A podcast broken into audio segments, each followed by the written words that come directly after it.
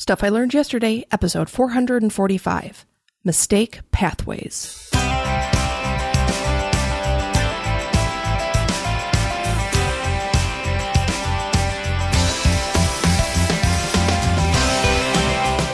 Welcome to Stuff I Learned Yesterday. My name is Emilee O'Leary. My favorite place in the world is my family's cabin in northern Minnesota, and I believe that if you aren't learning, you aren't living.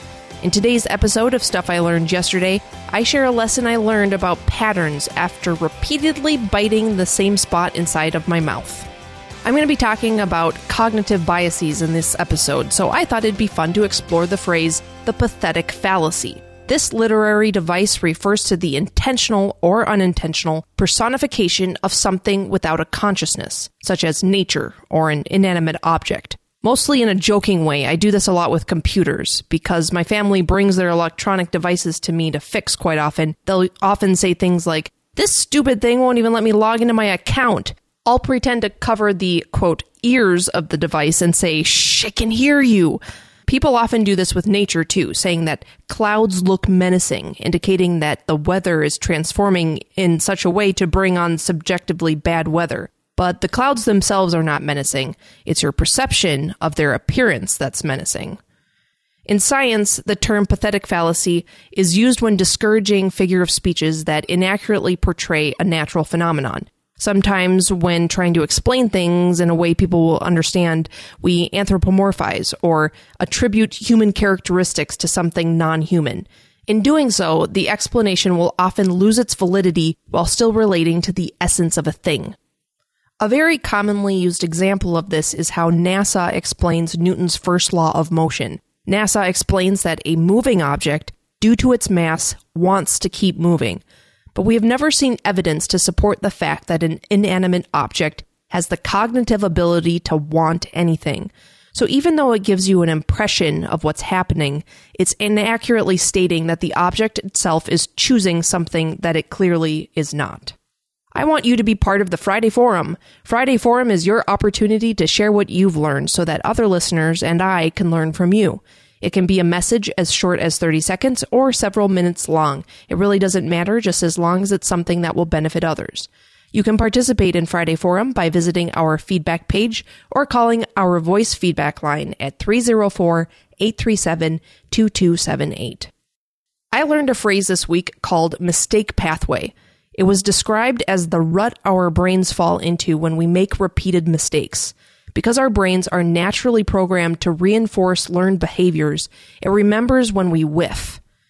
At the opening of this episode, I said that I learned this lesson after continuously biting the inside of my mouth in the same spot. You know what I'm talking about, right? It happens the first time totally by accident, but then the wound gets in the way and you accidentally agitate it again. And then somehow you just keep biting that same spot over and over. Eventually it does heal, but for a while it's almost something you cannot control. As another example, I did this a lot when I first started driving. My mom would tell me to take a left turn and I'd take a right turn. I was 15 years old. I'd known my rights and my lefts for over a decade, but I was a new driver. I was relearning the things that I'd known for a very long time, but now in a different paradigm. I started panicking every time she would use right and lefts, and I would make another wrong turn. I remember specifically approaching an intersection near the house I grew up in. I knew how to get home. I knew that I needed to turn left and cross over the bridge, but she told me to take a left at the light, and I panicked and I turned right instead. Those kinds of mistakes haunt me the most, but after reading the article about mistake pathways, then doing some further reading to understand the concept more clearly, I realized that it wasn't something that had to own me. It was a genuinely new idea to me that to avoid making the same mistakes doesn't necessarily require us to learn from our mistakes. This article posited the idea that learning from our mistakes is a dangerous notion to hold on to. Sometimes by focusing on the mistake we made the time before, we are more likely to make that same mistake again. Scientists call this error learning. Our brains love patterns. They love it so much, we will often look for things that aren't there. My fun fact of this episode was about the pathetic fallacy, which attributes human characteristics to non human entities. We anthropomorphize nature even further by thinking we see things that aren't there. We see a demon's face in a dust storm on Mars. We see human silhouettes at the edge of the woods during an oncoming storm. We pick out shapes in the clouds. But it extends beyond our sight. We look for patterns through conspiracy theories, through religion and white noise on a radio receiver. In his book, How We Believe, Michael Shermer argues that the brain is a belief engine, a machine that looks for and finds patterns, makes connections, and creates meaning out of what we think and see and perceive. Believe it or not, there are terms for believing you see something that isn't there or not believing in something that clearly is there. Perceiving patterns in random data is now commonly referred to as patternicity, a term Shermer coined and which scientists treat as an error in cognition. This comes in the two forms I just stated. Type 1 is finding a non existent pattern, and type 2 is the opposite of that, not recognizing a real pattern when there is one. While our brains are really good at looking for patterns, sometimes we become married to the idea that we have to find patterns or meaning in everything. Did you know there's a name for that too? It's called apophenia, the tendency to see patterns in random data. What does all this have to do with mistake pathways? Lately, patterns have been getting me into trouble. I'm in the process of learning how to live without my dad, who died unexpectedly at the beginning of February. A lot about life since then has been about breaking old habits, about changing processes, and finding a new normal. I didn't really realize until the last several weeks how reliant I am on patterns and processes, but I couldn't figure out why I was going through the same cycles of sadness when I knew better than to open the same wound over and over. I thought that wound had healed already. Why scratch it again? One thing my mom and I have been noticing and talking about lately is how the stages of grief aren't so much a step by step thing. It's not that you get over denial and then tackle anger. The stages of grief for us work more like a fluctuating Venn diagram in which certain stages overlap one week. Uh, and then when we get past whatever's in our way, another two or three arise and overlap. After we think we've gotten over that one, it reemerges in a different form, coupled with a different stage and bearing different challenges.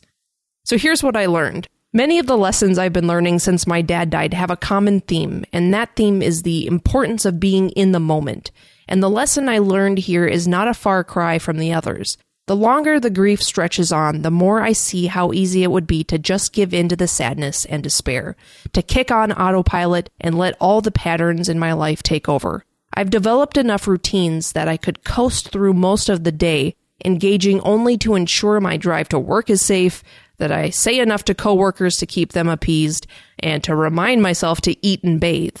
Is it easier to push all those emotions down? Is it easier to ignore the pain and try to live as though I can't feel it? When these thoughts rear their ugly heads, I stop and slap my cheeks and ask myself, is that what I really want out of life? Is that what my dad would have wanted for my life?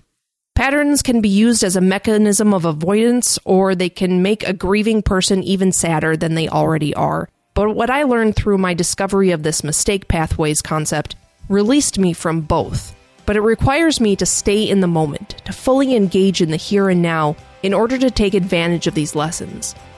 My brain is designed to look for and gravitate toward patterns, so there's nothing inherently wrong with me or what I'm going through. But what does this mean? It means that I don't have to feel guilt for evaluating avoidance versus wallowing in sadness. It means I don't have to make excuses for my situation. But most importantly, it means I don't have to be bound to my grief because of my pre existing patterns. It did reveal to me that my brain is sensitive to the patterns it learns. It can learn mistakes very easily, and it takes a long time to smooth out the ruts that form from those mistakes. But it's not impossible to overcome. Instead of trying to learn from my mistakes, however, or avoid pre existing patterns, I must intentionally forge new paths, new grooves in my brain, and the way to do that is by removing myself from autopilot to become present in every moment and to stop lying to myself about how my old patterns are affecting my new normal. There's nothing wrong with the old, except a major variable has changed, and I must account for it. I'm Emilee O'Leary, and this has been Stuff I Learned Yesterday. Follow Golden Spiral Media on Twitter at GSM Podcasts and Facebook.com slash Golden Spiral Media. Join the Stuff I Learned Yesterday Facebook group at Facebook.com slash groups slash Stuff I Learned Yesterday. To subscribe to Stuff I Learned Yesterday, visit GoldenSpiralMedia.com slash subscribe. If you've enjoyed this episode of Stuff I Learned Yesterday, I would be grateful if you'd leave a review in iTunes.